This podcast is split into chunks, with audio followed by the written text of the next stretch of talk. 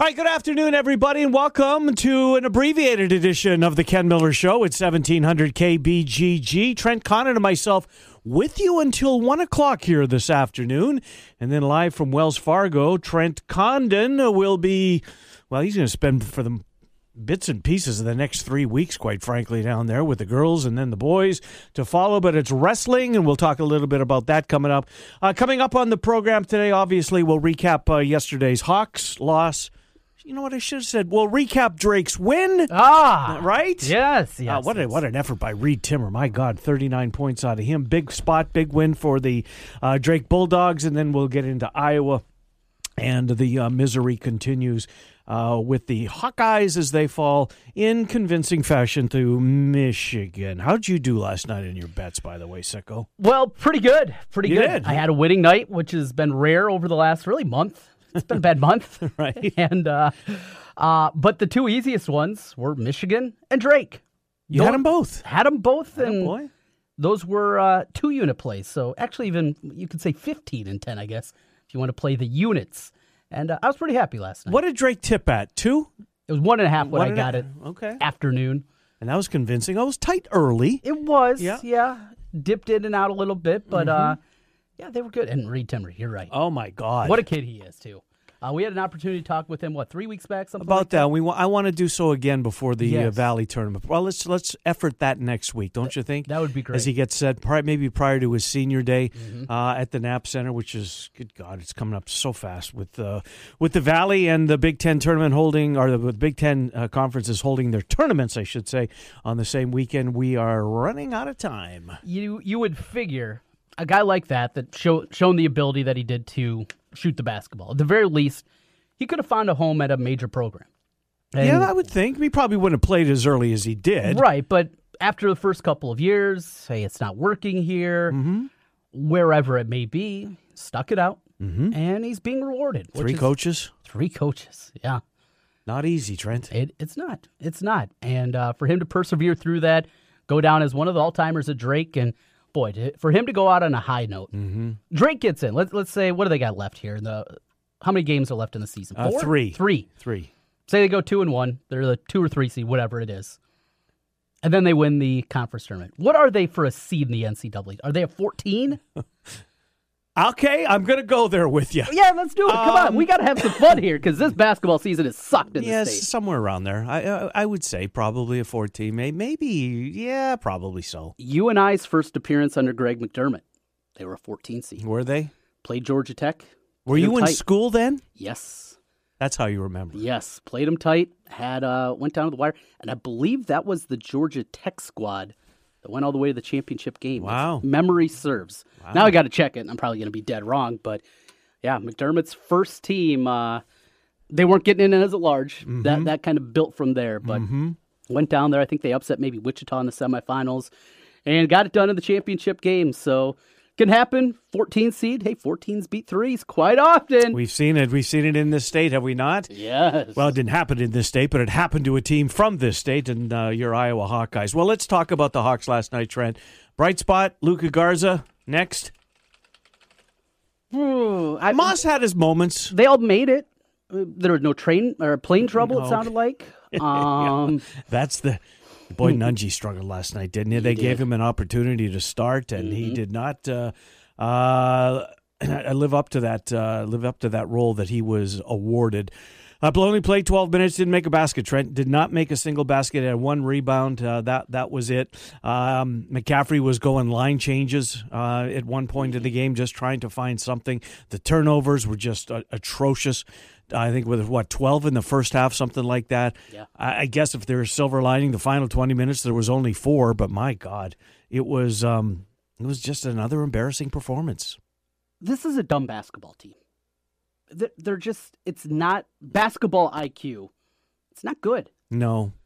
How many times in, in that game, and how many times in the season have you seen guys just sashay their way through the lane mm-hmm. uncontested? I mean, with nobody around. I think, honestly, and I've seen a couple of guys miss these shots because they're so shocked that there's no one near them. Yes, yes, it happens a ton.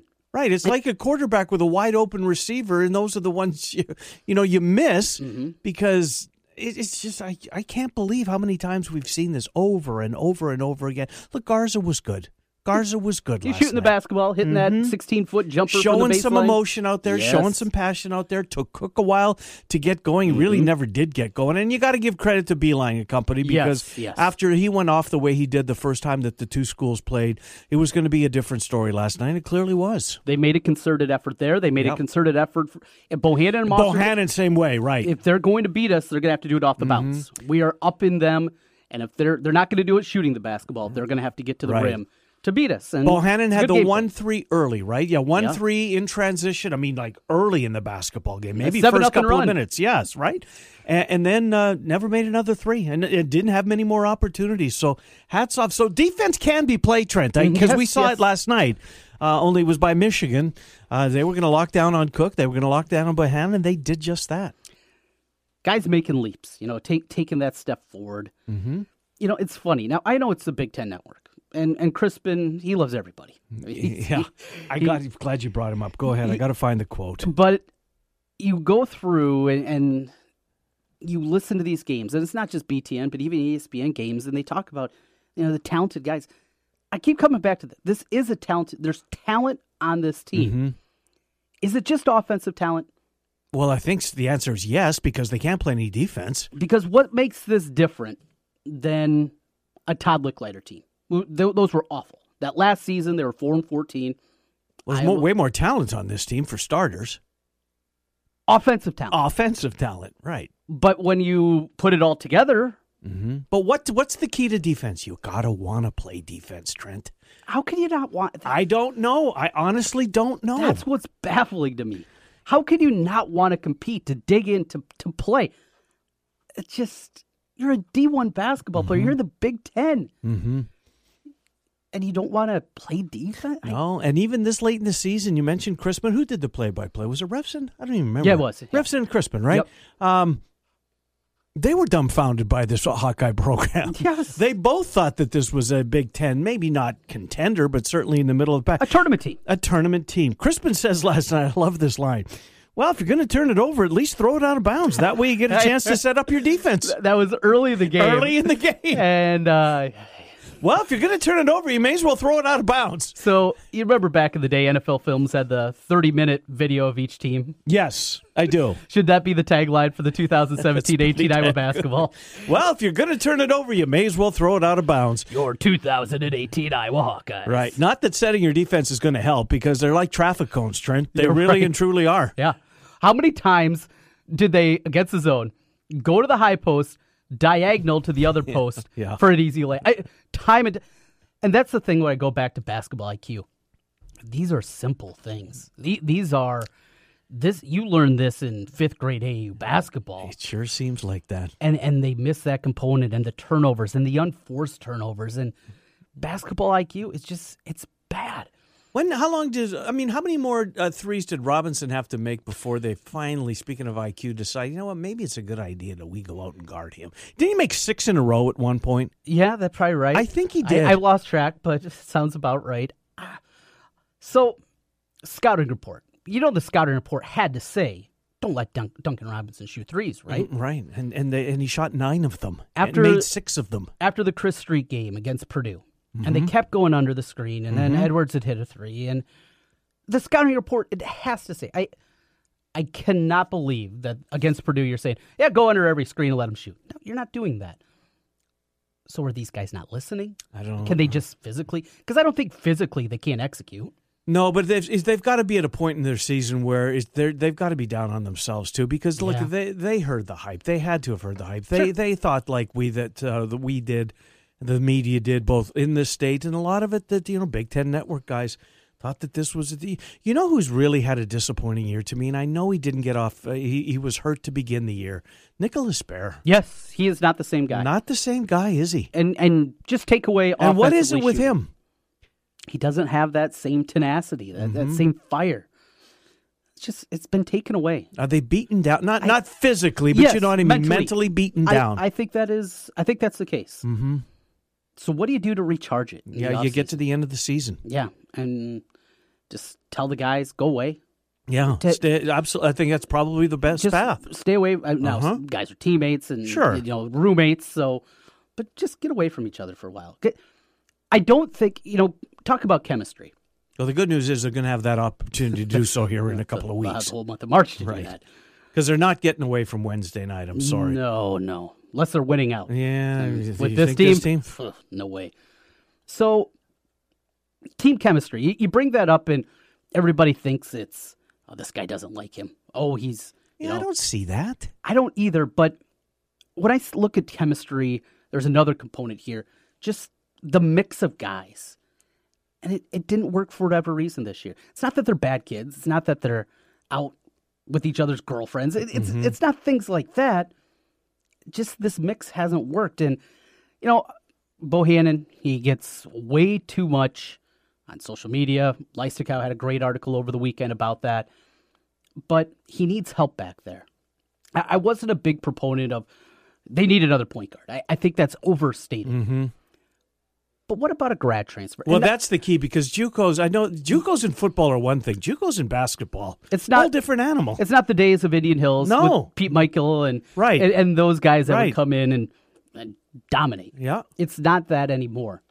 But a I guy mean, there's for- a couple of them, but there's a f- only a handful of them. right, right. The the guy It's that the went grad transfer route. UNLV, uh, Shakur uh, Juiston. Remember him that Iowa I State? do. Yeah, he was there. And the it- clones were in on him for a long time. And I watched. Uh, I've watched a few UNLV games. He is really good. Is he? He's really good. Those are the top end. And if you're not getting the top 15, 20 guys out of JUCO, there's a pretty precipitous fall afterwards. You know, Chauncey Leslie's not coming through. Val Barnes Mm-hmm. Yeah, is not coming through that door. A couple of you know guys that Back certainly in would the help day, they team. would have yeah. been. Yeah, Val Barnes was one of them. But look, find a grad transfer, a guy that can play both combo guard. Well, here's the thing, Trent. If you if you can find that grad transfer, you got a whole lot to offer him yes, because there's a he's going to come in here. You would assume he's going to just march right onto the floor. I would think if he's got any ability whatsoever. Well, that's what you're looking at ability on the defensive end. Mm-hmm. A kid that has some leadership qualities. He doesn't have to come in. Oh, he averaged 18 a game Right. in in the MEAC. Right. No, no, no, no. A guy though that can defend. But it's going to be tough. I mean, I, I, see what you're saying with the leadership qualities, but to Not get not the star. gotcha. Ju- just okay. a rotational player. Okay. But I think maybe makeup might be more important than actually what he can do on the floor. Mm-hmm. Because he probably is only going to have to, if it's a guy like that, if you get eight to 12 minutes a game, but he's a guy that is going to show these guys what it takes to compete on the defensive end, mm-hmm. a guy that's known on that end and, and can run the point for a little bit with Bohannon and McCaffery's not just your only backup and add some depth there and on and on and on. I think it helps. I th- if if I was over there, that's what I'd be looking for. Yeah, everybody wants whatever grad transfer comes out and is a good player, and we've seen that year after year. That next tier down, finding the right fit, not just going after a certain guy, not just well, we need a point guard and going out and oh, here's the top five available point guards. Finding somebody that really can help and help these guys on that end of the floor. And you couple wants that, to play some defense and Yes. showed that early in his career. and couple that, there's got to be a change in the staff. You you have to. Well, I They've been together eight I, years. I know, but it, did, you really? Will that help? I think so. Do you? Yeah, I just a new set of eyes. Who's who's who? Who are you looking at? Oh, I have. I don't have names. I don't. You know, just, Just one of them. Just I don't care if it's a veteran guy. I don't know Mm-hmm. if it's recruiting isn't a problem. You know, the way I recruits, I don't have a problem with what they're doing, and No, and look, they they play in a, they play in the Big Ten. It's, Yeah. it's a good place to play basketball. It's got a lot of things going for it, including to that guy an opportunity to get some some appreciable minutes. Mm-hmm. John, they have three games left: home to Indiana, at Minnesota, and Northwestern. Those are three winnable basketball games. absolutely. All three of them. Minnesota stinks. Northwestern is awful. Indiana Saturday afternoon, one one o'clock tip. I think it's one o'clock tip. Uh, ESPN's got it. Um, three winnable basketball games, but I don't think they're going to win them. I really don't. They win one. Maybe one and two, right? One Yeah. and two still playing on Wednesday. Uh, uh, in uh, at Madison Square Garden in NYC. Hey, I got to you. You brought it up the crossover yesterday. Yeah. Um, PJ Carlesimo, Dan Dakich, and the play-by-play guy whose name escapes me. Um, it was a really good team. Yeah, was- They were good. PJ Carlesimo was terrific. Dakich getting him out of the Big Ten, getting him out of his comfort zone, if you will, into the SEC. It was a decent game. Auburn and uh, Kentucky. Um, Auburn's really good. Kentucky's really young and fought back, took a leave momentarily before Auburn open it up again. Uh, I don't know what this Kentucky team's going to do come tournament time. I don't think they're going to be long, uh, around very long. I don't anticipate that they'll make it through the first weekend. But listening to those guys do games last night, mm-hmm. that was pretty good. That's a, that's a that's a nice little tweak that ESPN does with their broadcasting. I lineup. enjoyed it. I enjoyed Walton talking about Did his you? time last yeah. night. Watched a lot of that late in the evening. Uh, his time in Portland. Uh, he was talking about uh, smoke or smog and said the skies are never clear in Portland. You know, it just I mean it's his one haven't changed. He is uh, he is excellent. I, I really enjoyed that one. Yeah, it was a good night. Good night of hoops and well, here we go again, getting ready for well tonight. Anything? You know what I'm going to watch tonight? I'm going to watch uh, USA Hockey. They play. Oh, okay. Is it Slovenia? I want to say. Let me look real quick. Nine o'clock it starts. They uh, you, the Americans got off to an oh they they got beat. Um, yeah, where, where is it? What's today? Uh, they play Slovakia. Slovenia beat them. Okay. In the in the first round. So Slovakia tonight, they're in Group B along with uh, with uh, the Olympic athletes from Russia. Uh-huh. So not a lot of wiggle room. These guys need to put one in the win column we'll see. I don't know anybody on the team. I know one guy. Shouldn't say uh, Jim Slater played. Uh, was with the Jets for a couple years. That's the only reason I know him. And he's at the end of his career, and he was playing over in Switzerland, like a lot of these guys were, mm-hmm. just trying to eke out another paycheck for another year and do is play the game that they loved. And when the um, NHL decided the they're not sending their players, opened the door for some of these guys. So in that respect, you you appreciate that because these guys had no business uh, never would have made this team, never would have got invited to even a tryout for this team, but they're living a dream. So, um, you know, I, I, do like that aspect of it. It is a notch below. Now, last night, I got to admit, I watched more than I thought I would because I'm just not into women's mm-hmm. hockey, right? Yeah. Um, and I saw somebody yesterday during the day talking about the best rivalries in sports. Yes. And on that list, this guy's list mm-hmm. was USA Canadian Women's Olympic Hockey. And you know what? It is a really good rivalry. It was pretty chippy when it, I was watching it was, too. It was nasty, yeah, Trent. Yeah. I was surprised. Yeah. At the end, now Canada got them. They were going to see this. This is the this was a precursor to the gold medal game. They're mm-hmm. the two best teams in the world. It's not even close. Um, but yeah, I was kind of surprised. It got a little chippy at the end. There is a little dislike between these uh, between these two women's hockey teams at the Olympics. I watched some of that last night. Watched some of the skiing last night. Um, yeah, it was kind of a weird night. It was a little of everything. Indeed, that's, that's what you can do these two weeks. Absolutely. Bobby La Gesse land at ten. We'll do football and basketball with Bobby. Frank Schwab. We're going to do some NFL with him. We're only here for an hour. Trent's got wrestling coverage coming up at the uh, uh, right. Well, straight up at one o'clock. We'll be back with more. It's the Ken Miller Show, seventeen hundred KBGG. All right, welcome back again. Abbreviated show. Trent and I are here until one before we pass it off to TC down at Wells Fargo Arena as we begin our state wrestling coverage here on seventeen hundred KBGG. BGG. Still to come, Frank Schwab, Yahoo Sports. will get our first off-season NFL update from Frank. We look forward to doing that. One of our favorite guests throughout the year. Well, we talked a lot about it in the first uh, in the opening segment. Trent, we recapped uh, the good, which was Drake. They had a nice win last mm-hmm. night. Reed Timmer goes off for 39. Uh, the bad was uh, that's the Hawks' performance again as they go on They're the awful. road. They're just a disappointing basketball team. Bobby La Gesse joins us. He writes for Land of Ten along with Scott Dochterman. They pumping out the content already into the recruiting, etc. There's a ton of football stuff out there. So if the basketball uh, for the black and gold has got you down, which I'm assuming for most people that's the case, uh, read about the football program, and there's plenty of football content being published every day on the Iowa section of land10.com backslash Iowa. Bobby La Gesse joins us. Bobby Trenton, Ken, thanks for coming on. How are you? Oh, I'm doing great today. Hope you guys are too. Indeed. You know, Bobby, let's do basketball before we get into some of the stuff that you and uh, Doc are, are pumping out uh, at Land of 10. You're already doing, doing a lot of recruiting, a lot of football stuff out there.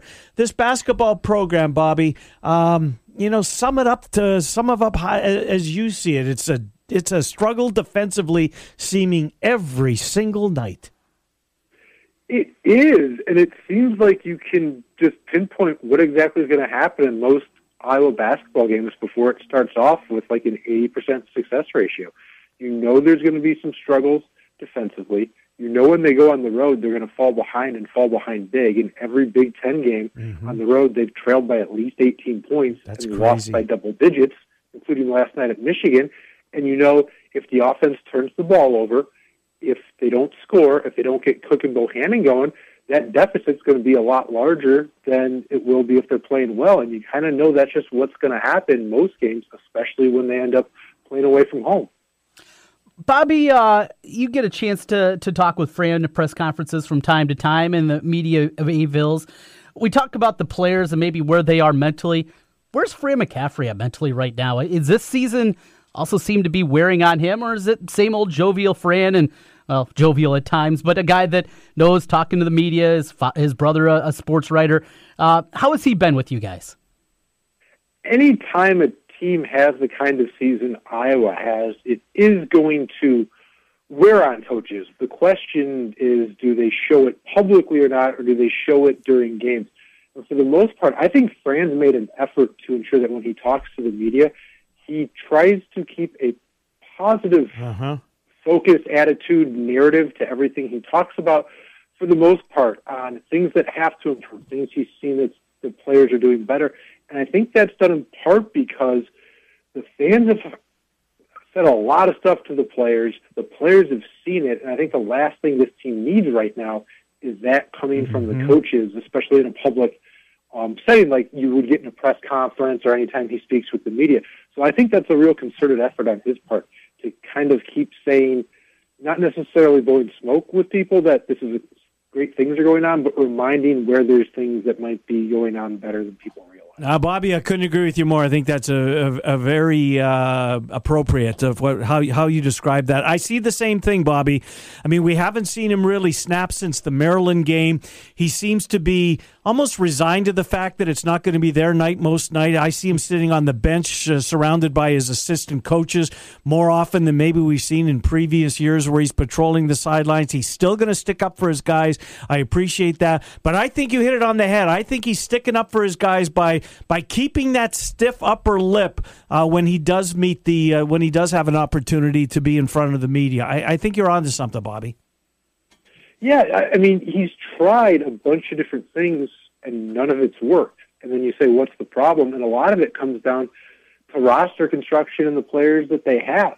Um, there's no backup point guard. Every time Bohannon leaves the court, the other team seems to get like an 8-2 run or a 12-4 run or something like that.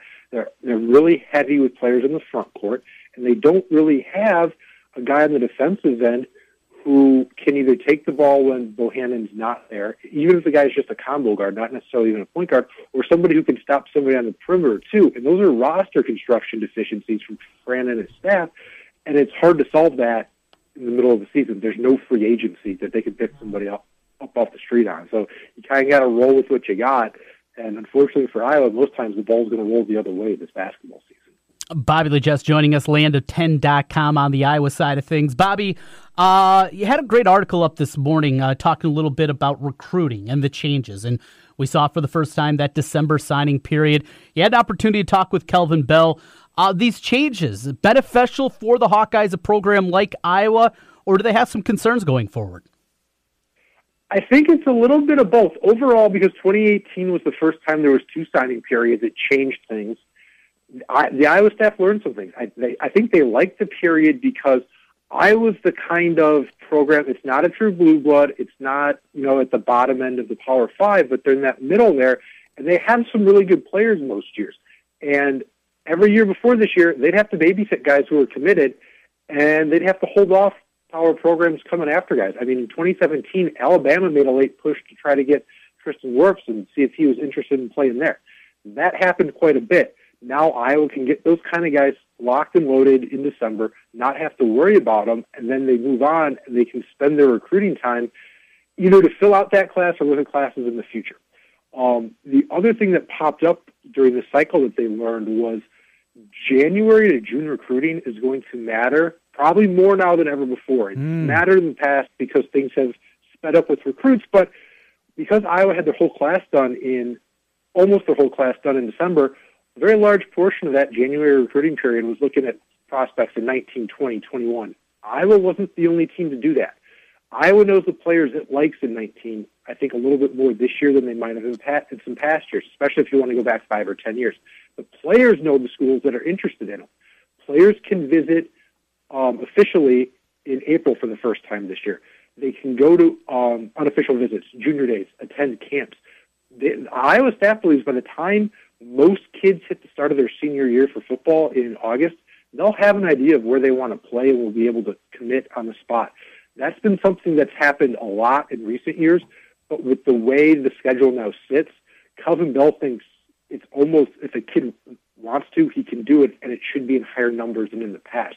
So that makes the first half of the year a whole lot more important for recruiting than you would have seen in the past, where you would have seen more kids signing or committing later later in the period, like January or February. By now, most kids may be off the board. He thinks by the time August rolls around. Bobby, uh, last summer, um, uh, during the off season, towards summer, you spent a lot of time in the car driving around talking to some of these recruits prior to them getting to Iowa. I thought it was a very, uh, it was it was a lot of work on your part, but I think it was very much uh, uh well received and very much appreciated. Uh, will you be doing that again this the, the, the, in in the months to come?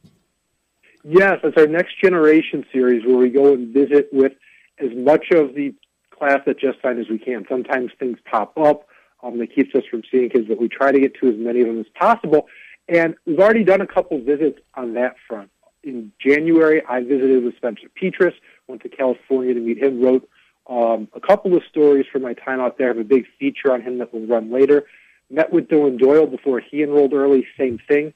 We had some content up on him in January, and we'll have a big feature up on him probably in March as we get closer to start of spring football. But yes, myself and Scott will be traveling across the Midwest and really the country um, with this Iowa class.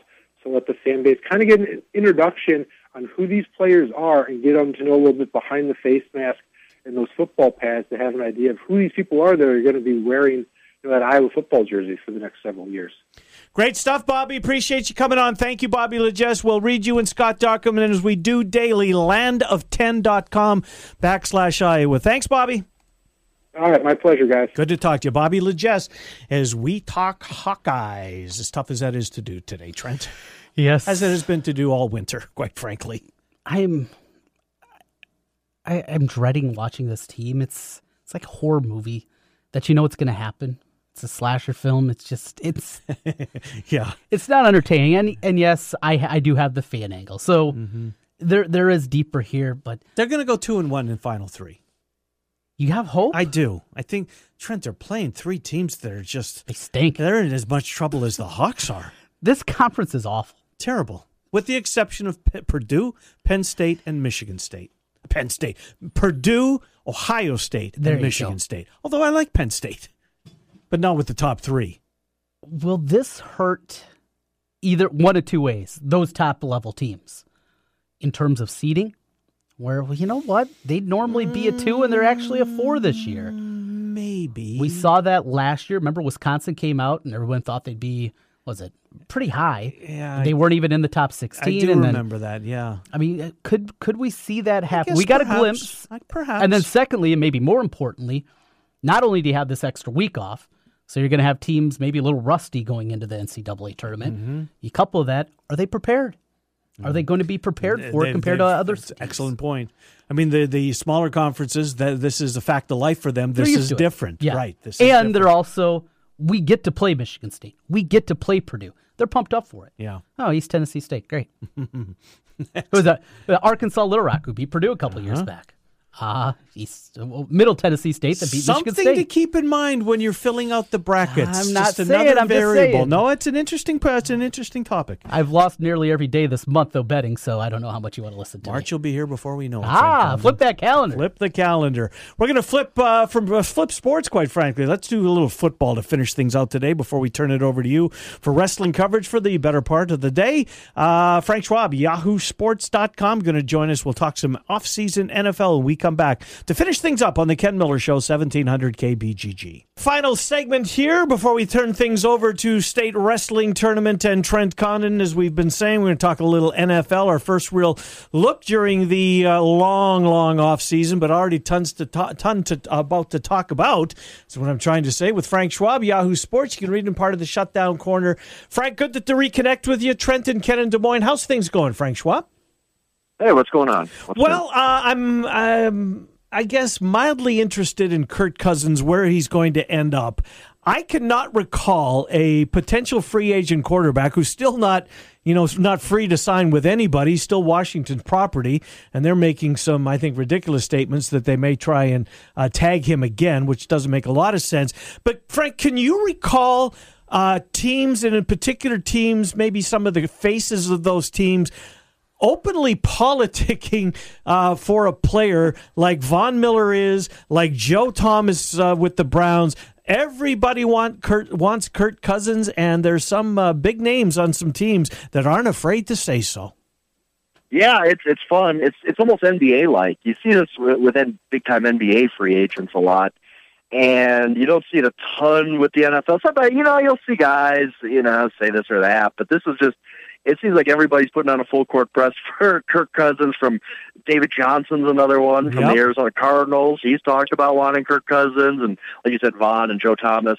I, it, it's it's very interesting. Like you said, there's just this is a this is a first. I, I mean, we we if you go back through the history of free agency, which goes back to about '93, we've never seen a quarterback like Kirk Cousins at the open market. Mm-hmm. It has mm-hmm. never happened. Not a guy of this age, talent level, and health I mean, it, Kirk Cousins is basically a shot in the arm for any franchise who who lands him. So you're going to see a lot of this. I think over the next month, you're going to see even more guys yep. just openly, you know, writing the love letters to Kirk Cousins on Instagram or Twitter or wherever. It's it's going to be fascinating to me to see where he goes because he's he's just a kind of impact quarterback that just never is available like this. Does it make sense for him to go to Cleveland and be part of it? Look, they got two really good draft picks, one and four. That you would think that they could get better very quickly, sign the right free agent other than uh, uh Cousins. Does Cleveland make more sense, or would he be better off with uh, Arizona or maybe with the Denver, who's really good offensively but got uh, you know a porous offensive line, still a work in progress there? Where do you think his best destination would be? If, if you're his agent, where are you pointing him? Well, I, I think that it, it just depends. I, it's hard to say. It's I don't know if it's in Kirk Cousins' mind or what he wants, or, but I'll, I'll make the case for Cleveland here. You don't even need to win a Super Bowl there to be legend. I mean, you win an AFC North, you'll you'll.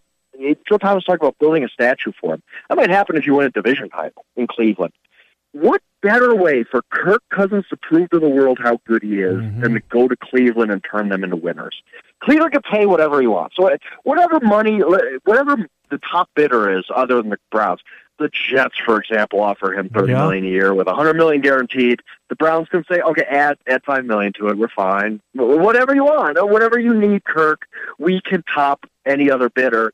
So the money part isn't even an issue anymore with the Browns. They can offer more than, more than the Cardinals, more than the Broncos, more than the Vikings, anything. So that part is taken care of. You're going to get paid as the top player in NFL history. And then you're going to a team that I think has a lot of talent. And I know it sounds dumb because they're 0 16, but you look at this team, they've been adding pieces. I think Hue Jackson did a terrible job last year. There's no way this team was 0 16 last season if, if with a competent coach they just they have a lot of good players. Josh Gordon's back. If Joe Thomas doesn't retire, he's got a great left tackle to play with. You know, I, it, Duke Johnson's a very good running back. I mean, yep. Myles Garrett showed he's for real. And then if you sign Kirk Cousins, you can use the first and fourth picks on impact players. Now, you also might trade. If you have the number one pick, you sign Kirk Cousins, all of a sudden you're going to Denver, you're going to Arizona, you're mm-hmm. going to Minnesota maybe, and saying, all right, the, the, the store's open. You guys want the first mm. pick to get Rosen, Darnold, Mayfield, whoever it is.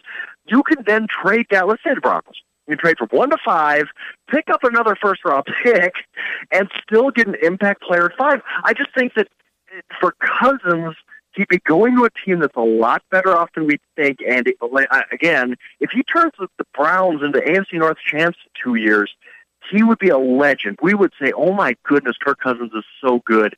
And the Browns, I think they benefit a ton because Cousins still has five, six good years left in him. That's a lifetime in the NFL.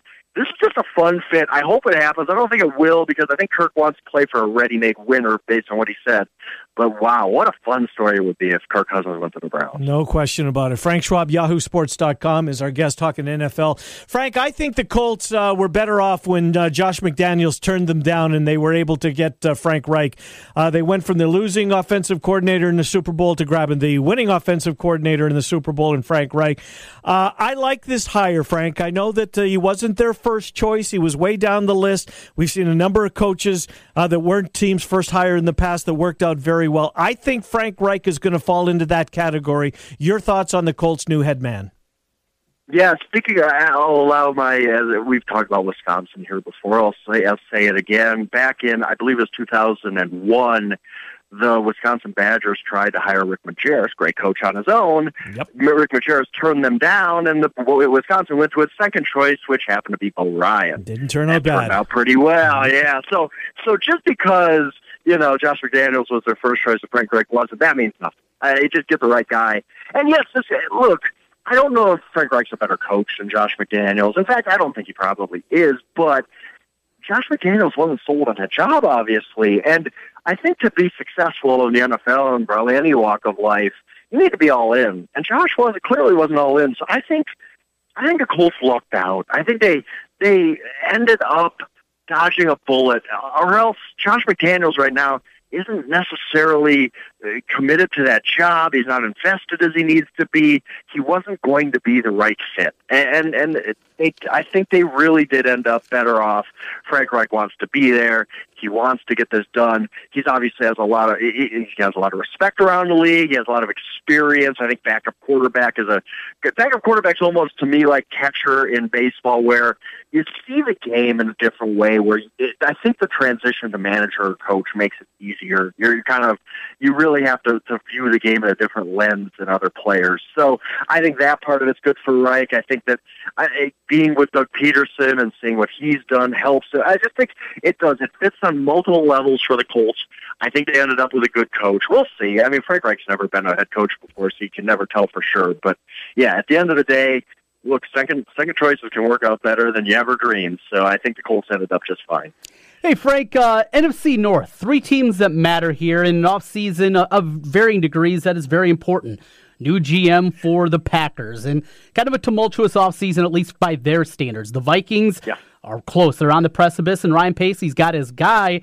Well, now he's got to bring in the right guys. Who's it most important to this single offseason? Vikings, Packers, or Bears? I think the Vikings just because of the quarterback piece of it. I mean, I think that we're going to look back in a month or so and and, be, and have serious questions about the Vikings. No matter what they do, they're not in a a, great situation. I, I mean, there's more situations to be in. Let's put it that way. But they're in a situation where they're going to be second guessed no matter what. Let's say they hand Case Keenum twenty, twenty-two million dollars a year to stay. We're going to say, wow, that that's a pretty big investment for a guy without much of a track record. If they let Case Keenum go, and what's the backup plan? It can't be Sam Bradford. How could you trust him? I don't think it could be Teddy either.